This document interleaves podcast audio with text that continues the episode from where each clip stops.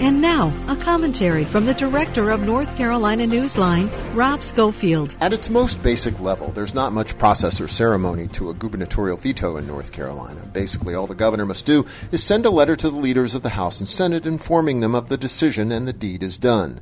Sometimes, however, a governor chooses to explain their action in hopes of informing the public and maybe even convincing lawmakers to see the error of their ways.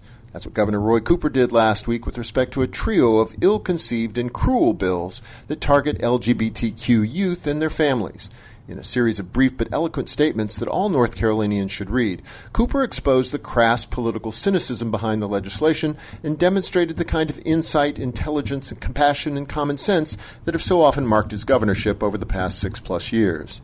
The bottom line lawmakers may override Cooper's vetoes, but if they do so, it will be thanks to gerrymandering that has rigged the composition of the legislature, not the will of the people who have twice elected this honorable man to lead the state. NC Newsline, I'm Rob Schofield.